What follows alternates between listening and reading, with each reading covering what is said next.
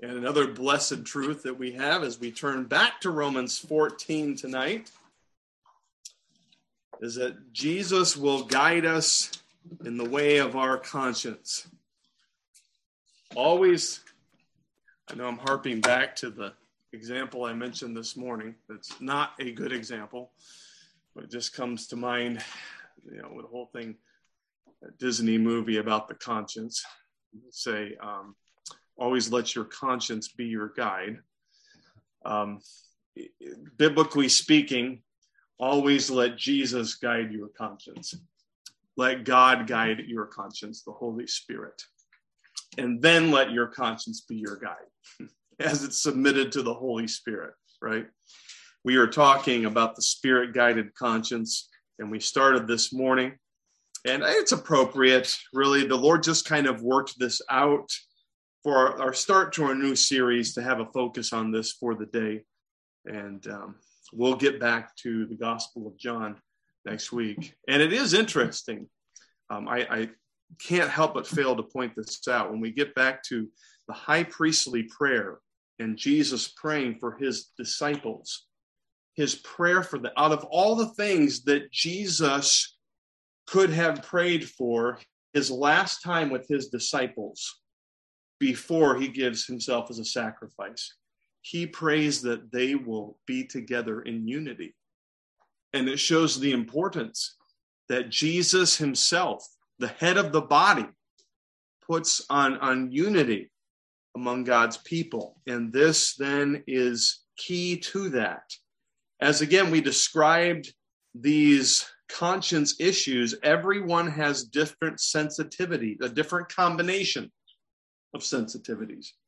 So many of us would share the same in many regards, but there are some, and we went through a, a pretty extensive list this morning of um, illustrations of um, perception, issues of conscience, disputable issues. Um, and there are many, many more that we could have gone through. But I think it gave us a good idea of what we're talking about in these categories. And um, let me say this I have the opportunity at the beginning of this tonight to give some further clarification, which is always good.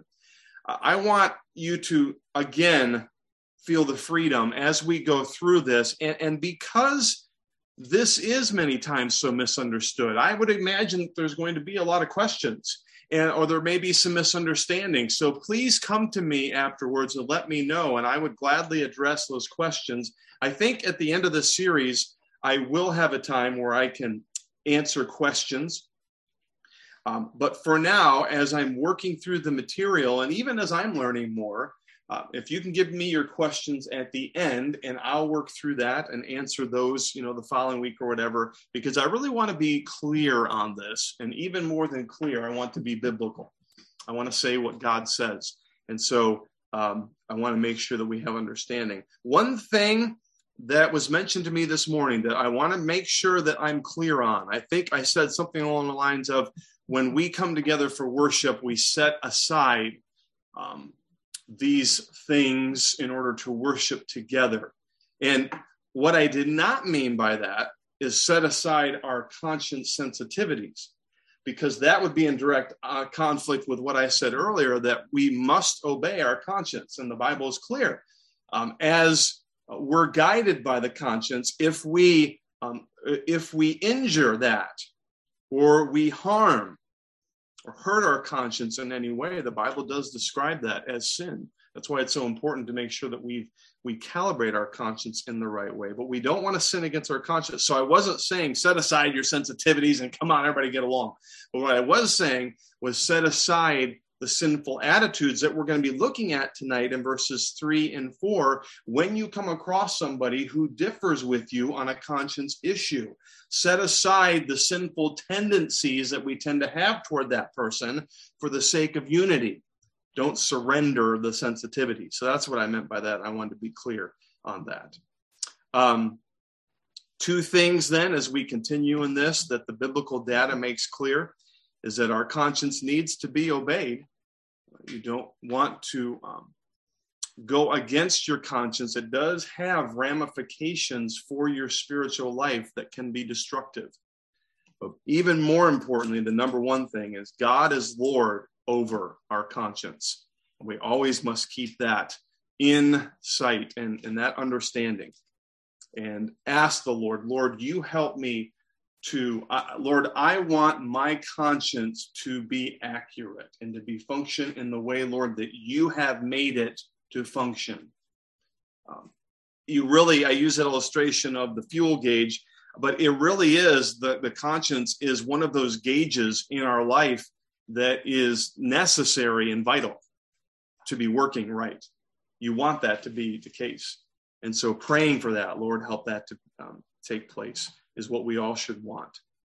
But then this whole idea of unity, regardless of individual conscience sensitivities, that we're able to come together in worship in the midst of those, and that we should be able to welcome each other warmly. And let's um, continue, let, let's just read back through the first two verses as we continue. This is welcoming each other in unity, part two. we didn't get to this morning. We'll read this whole passage then, verses one through four, actually, and then we'll have a word of prayer.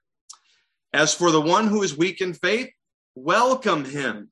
Again, not just accept him, not just put up with him or her. Warmly welcome them, but not to quarrel over opinions.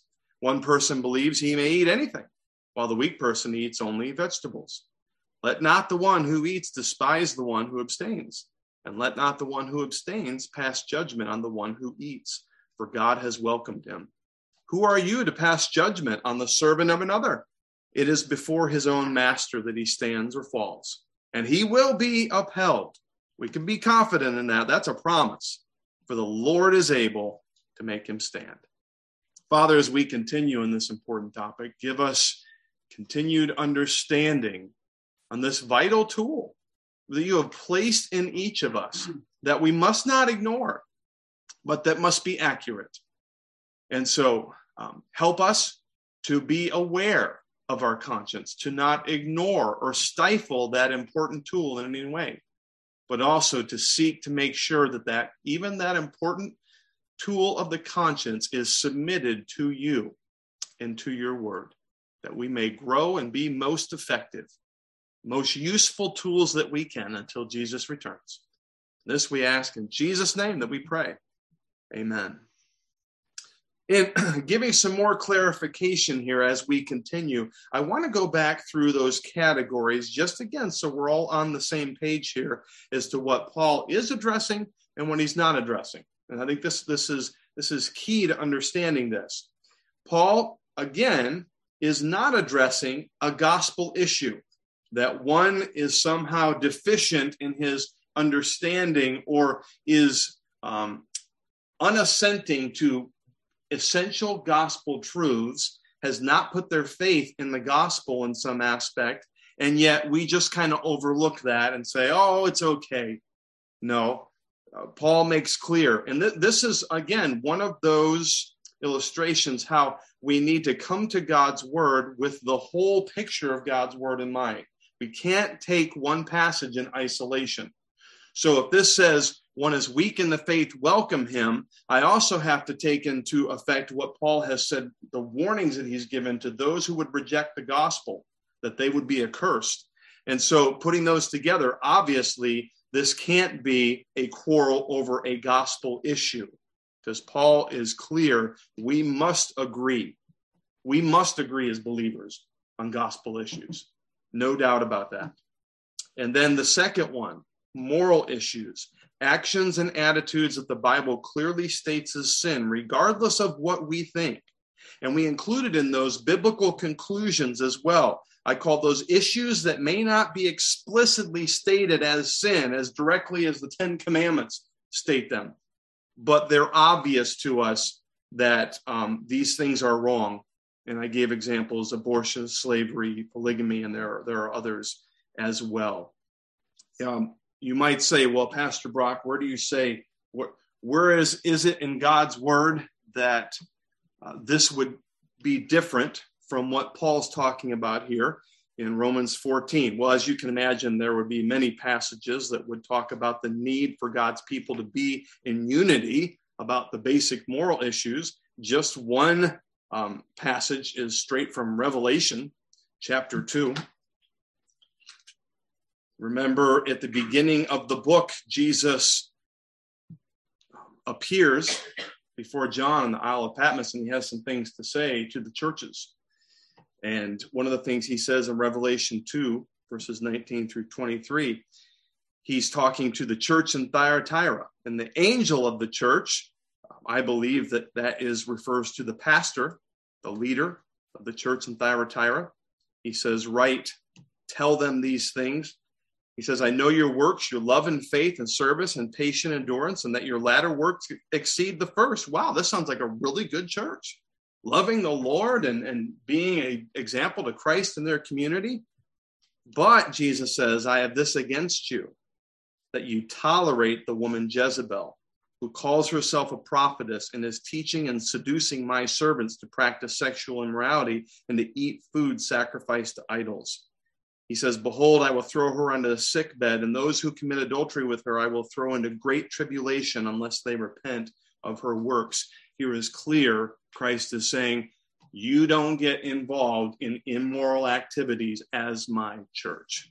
That's not allowed. So we're not allowed to welcome warmly those um, that would be quarreling over these moral issues. And there's many more verses that make that clear as well. And one thing, I had this in my notes this morning, and I wanted to make this, this clear. I'll just take opportunity tonight. A couple other categories that are important to us as a church family that we believe are moral issues um, that would affect our being able to worship together in unity. And I think these are important to point out. For our church, worldly music in corporate worship is one of those that um, we all, in a general sense, we would agree that there are certain types of music that just would not be appropriate. In fact, I spoke on this recently in our series on worship. Um, and so we're careful in that. Uh, it's not that for those that desire to be members, we ask them to give us, first of all, a list of their top 10 favorite songs and what they listen to in their vehicles and things like that. We, we don't do that, right? Um, we, we leave that up to the Holy Spirit. But at the same time, as we make it clear our sensitivities as a church because we believe it's a moral issue about world using worldly music in a corporate worship setting if someone who was a member would come to us and say I, I don't really like that. That bothers me that teaching. And actually i would really like you to consider maybe modernizing your music a little more you know maybe a trap set and electric guitar and some different things like the church down the street. And i would have to say to them no that for us is a moral issue. We can't oblige you in that way. We can't be welcoming in that way and they would if they continue to press the issue it would be clear that they would not be able to worship in unity with us and that is a moral issue that's important to us. And, and I, it should be important to a lot more churches, but certainly we understand that with our church. Another example that's important is alcohol usage would fit into this category. Um, both of these were things that I was asked about before I was uh, called to be the pastor here. They wanted to know my stance on music and where I was on the issue of alcohol. And of course, and at some point, the, I'm sure the Lord will lead me to give a full presentation about why I believe that modern day alcohol is not permissible um, for believers to drink. Uh, as a church family, we understand that as well. And if somebody came in and was a member, again, we don't do a survey. How much um, social drinking do you do on a regular basis before you become a member? I think just as a sideline on those issues, there is some discipleship that has to take place as people join the church, even more on the alcohol issue, unfortunately, in today's society. We have to disciple people and help them to understand. So we don't have that questionnaire for people that become members on the alcohol issue either.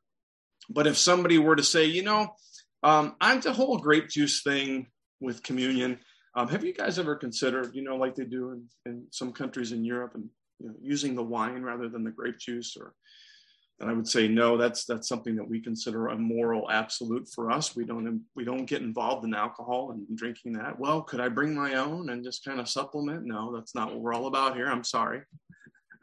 At the same time, if I can be a little humorous here, but maybe at the same time, there are this this is legitimate. Um, I, I, say that that is an issue for us. However, the other day, I um, went. I needed another mouthwash. I'd used up the one that I was using, and there was a new one that I hadn't seen before, and, and it, it promised a lot of good things. I'm gonna try that. I'm gonna try that out. So I get home, and um, one of the things I wanted was to kill the bad mouth germs, obviously. And so took a little bit of that and swished it around, and man, that burned. Like, oh, I, I took a lot because uh, I just figured it was just like my other mouthwash, and it just burned. I immediately spit it out. Like, what is in the ingredients? Well, there was some alcohol in the ingredients, and I am confessing to you all now that I think it's some. I still use it. It still is effective, and there may have been a point where 0.02 2% may have gone down my throat by accident, whatever. Um, obviously, even with that, there are certain sensitivities, but there are people who would avoid that. Let me give you another in, in regards to the alcohol issue. Again, uh, may sound slightly humorous, but really there are people that have a sensitivity toward this. If um, somebody came in um, and we're talking to somebody else, one of the leadership, whatever, and say, "Hey, I'm sorry if I seem a little tired today. I really had a bad cold, and I took some NyQuil last night. Well, we all know what a major ingredient is in, NyQuil.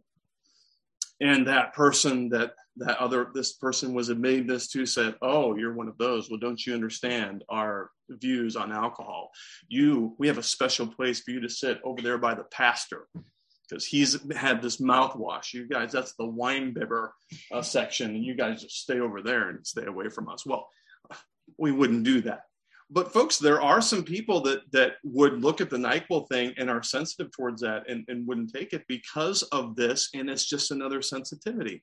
Um, it's it, they're not fully informed, they're weak in that way, and there are also in this there's some um, ramifications for for music and things too involved in this. But I wanted to make clear as well that those would in general be world would, would be moral issues that would inhibit our unity in worshiping with others. And so all of these are important okay? And so we come to this finally this last category that we're at now that, that is the one that paul is referring to. In chapter 14 verses 1 through 4 issues of conscience disputable issues i would call this perception issues. Um, and we got to verse two, and I'd like to give a little, expand a little bit more on this, and then we'll get to verse three.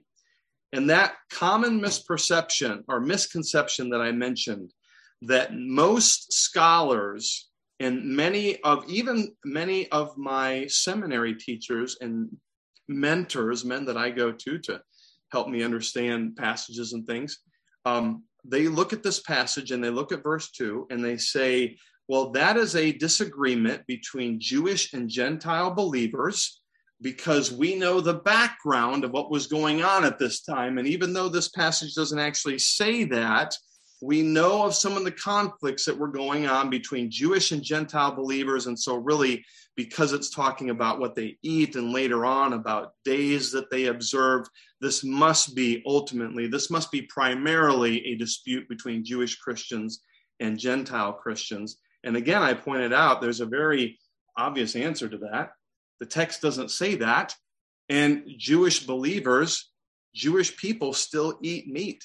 They don't just eat vegetables. Now, there are some um, discussion and there's some background that scholars give how that Jewish people would avoid meat sometimes in certain situations, but Paul doesn't t- tell us anything about that. And we have to be careful in this because we might be tempted to think, oh, Paul really is just focusing here on a Jewish Gentile controversy that really doesn't apply to us today. And really, that's not what's going on here at all. Verse 2 is much more general. And this can take place in our society. This can take place in your life, in my life. And so um, let's not be so. Um, um, you may joke around with people if you're not a, a person that is described as a vegan. You may joke around with others that, about eating meat and vegans not eating meat. Um, that may seem humorous to you sometimes, but folks, to those that uh, consider themselves vegans, they are very serious about that. And it is something that is a sensitive that they're sensitive towards. And a believer can um, have that sensitivity as well. And that certainly falls under the aspect of this that we just need to be careful. If somebody comes up to me and says, Hey, have you heard the latest uh, joke about somebody who's a vegan? And I'm standing next to someone who I know follows after that. Well, guess what I'm going to say because of this passage? No, I haven't heard that joke and I'd rather not hear it because I want to keep unity and I want to make sure that my brother that has a sensitivity or sister in this regard, it's important to them that I welcome them, that they are warmly welcomed regardless of what their stance is on these things. And it goes far beyond whether a person is a Jew or a Gentile in this regard. So all of these things are important, and I hope that makes sense. Now we get to the second part here, and this won't take too long, but it is very important verses three and four. And that is welcome in unity without sinful attitudes. Warmly welcome those with conscience differences and make sure that you don't show sinful attitudes towards those different people. This is key. Do not react wrongly against those that God has welcomed. Look at verse 3. Let not the one who eats despise the one who abstains, and let not the one who abstains pass judgment on the one who eats, for God has welcomed him. We have two wrong attitudes that are described here that really divide and destroy unity among God's people in this regard. The first one is the strong person's attitude toward the weak person. Let's look at that first part of verse 3. Let not the one who eats, the one who does not have a conviction about eating, and in this case, remember, that would be the strong one because we even looked this morning in the book of Acts where God said to Peter, Rise up and eat. Um, all things are acceptable. There are no more of the Jewish um, expectations that God has put over you in regards to what you eat and you can't eat. So a strong believer would realize that he may eat anything. And yet, if there is a person in his conscience who says, Now for me, I can only eat vegetables, let the strong one not despise the one who abstains. The strong tend to despise the weak when they see them holding on to a standard that they don't feel like they have to hold on to. This word for despise has the idea of disdain and literally sometimes having contempt for another person because they have a stricter standard in their life than you do. That is wrong. It is, it is um, obvious here that despising someone else is not the right reaction that we should, we should be. And I think of this, I've seen this many times. Some of the how do I put this? The most angry, um, hateful reactions that I've seen among Christians are when they look at someone else who has a stronger standard or stricter standard than they do, and they and I can even see the word coming out of their mouth. They use it almost it like a, like a judgment or an indictment on someone. What do they say? Legalist, and they're angry about it because somehow God has led someone into a more conservative stance than they are, and they think that that has to be applied to them too, and they don't understand this issue. And I've seen some very angry believers that are way out of proportion their attitudes. They despise those who are weak and who don't see things, don't have the freedoms that they expect that they should have. Don't encroach on my freedoms. Don't get anywhere near that. And Paul says, no, wrong attitude. If you're strong, don't despise or, or um, be angry um, or have contempt for those who have a stronger standard than you. And that's important. And actually, as we continue on, we're going to see mostly Paul addressing the attitude of the strong to the weak and making sure that the strong understands that they have to be careful with their freedom, not to make the other one stumble. And so this is a definite sinful attitude that one who is strong can have toward those that's weak. And Paul says, do not let it happen. It will affect the unity of the body. It should not be. It's a temptation. Set that dis, um, that condemnation, not condemnation. I want to be careful not to use that word yet. Set aside that disdain and contempt for that person. Welcome them in unity. The other side of this is the weak, the one with the conscience sensitivities, and their reaction to the one who doesn't have that particular sensitivity. And let not the one who abstains, who doesn't eat meat, pass judgment on the one who eats, for God has welcomed him. That is for the weak brother, that is his wrong attitude that normally he is tempted or she is tempted in having toward the strong person. And this idea is really being judgmental toward the strong. In other words, pronouncing condemnation on another person in one's own heart and judging them because they don't follow the same strict standard that you do. And the Bible and Paul says clearly that is wrong too and that can greatly affect unity. Both attitudes are wrong, and they will destroy unity within a church. God has allowed each one of these to have different conscience sensitivities, but folks, He's drawn us all together. He's called us. All of us that are here have given testimonies as members that you, God has called you to this ministry.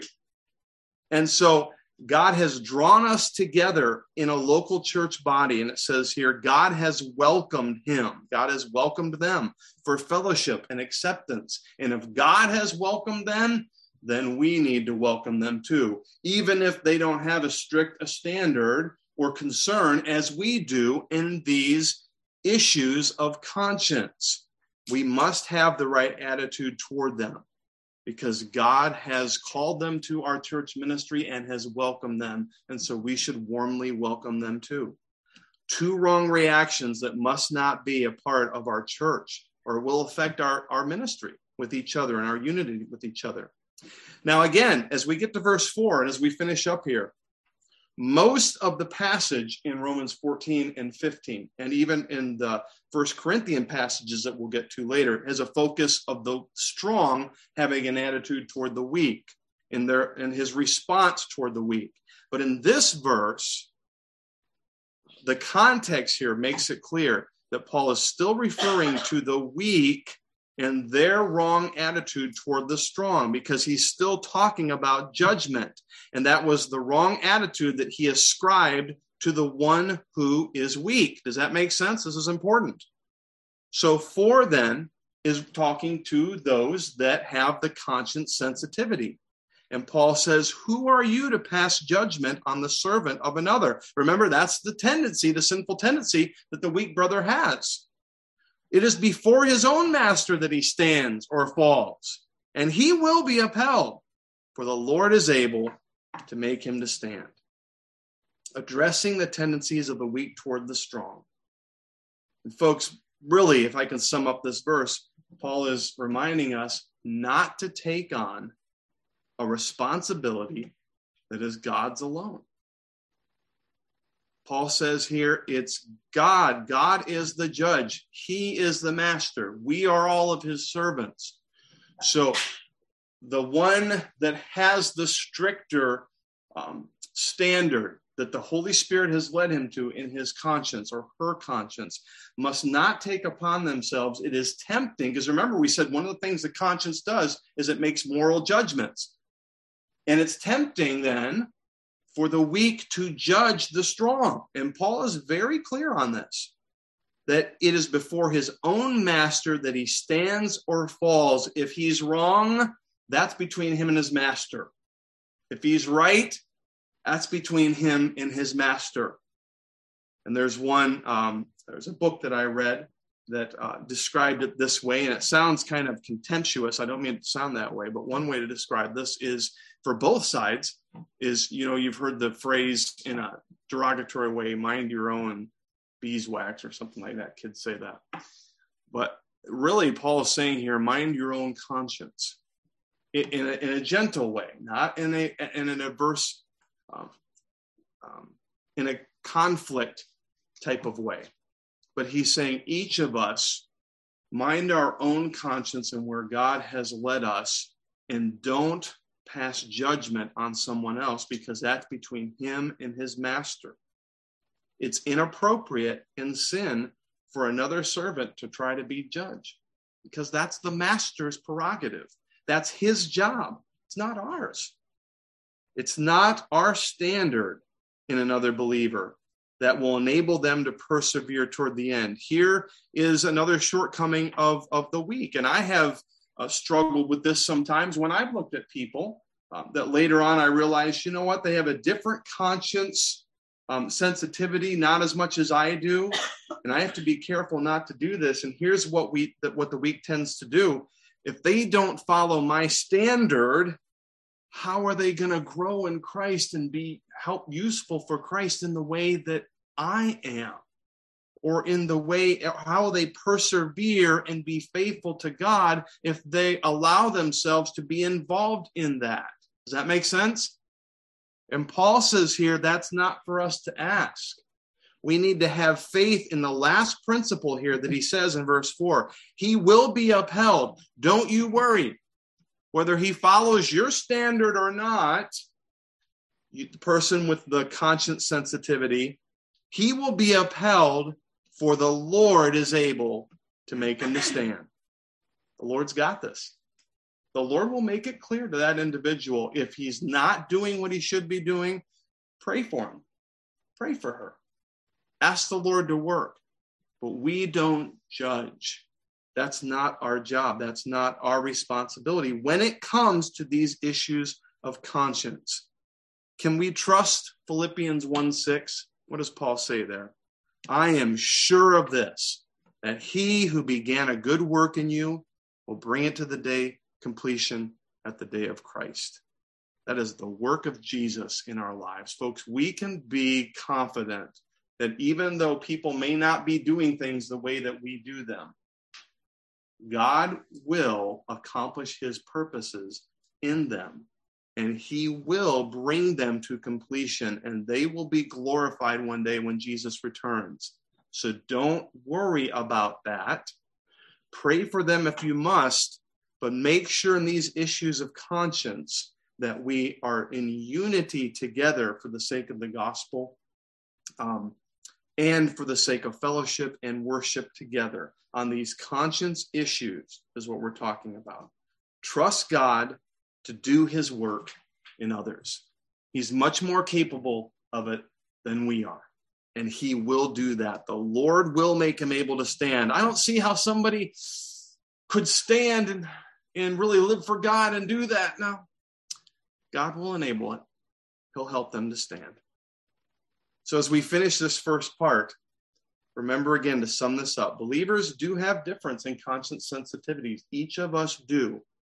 There are those in, in different categories. Some of us are weak, some of us are strong, and depending on the individual's uh, situation. But, folks, that should never affect the fellowship of believers and unity of worship. So, we need to ask God's help, don't we? we need to ask God to help us to welcome each other. He's called us to this ministry and serve together in the local body God has called us to and not quarrel or be upset. I've seen on both sides. I've seen the, if you want to say the strong, the one that has the looser standard, say legalist and be angry. And I've seen the one with the stricter standard and a position on alcohol talk about another person as if there was almost hatred in their eyes for that person. I've seen that happen.